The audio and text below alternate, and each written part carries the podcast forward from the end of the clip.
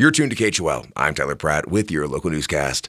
If Wyoming continues feeding elk through the winters, their populations will significantly drop in the future because of disease. That's according to a new U.S. Geological Survey report. Wyoming Public Radio's Caitlin Tan has more. The report features eight experts, some from the Wyoming Game and Fish Department, and they project that the best case scenario for elk populations in northwest Wyoming is to stop winter feeding immediately. They say that the populations will take a hit initially, but eventually stabilize.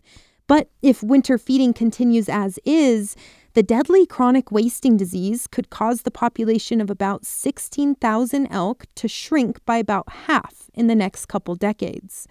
The silver lining of continuing to feed elk is that the spread of disease from elk to cattle would drop significantly saving livestock producers tens of thousands of dollars.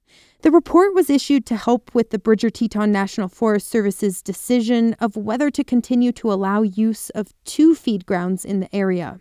Public comment on that decision is open through January 16th. For Wyoming Public Radio, I'm Caitlin Tan in Pinedale. The National Museum of Wildlife Art in Jackson is waiving admission for all enrolled tribal members. The Indigenous Access Program started in November as a part of Native American Heritage Month. It's part of the museum's broader commitment to amplifying Native voices in the worlds of art and education. Madison Webb Stanko works at the museum. She says the museum consulted with several Native partners about the program before finalizing it. Numerous tribes have and have had ties to this region, so welcoming those communities to the museum is important. Complimentary admission can be arranged at the museum's admission desk with no pre registration or paperwork necessary. I'm Tyler Pratt, KHOL News.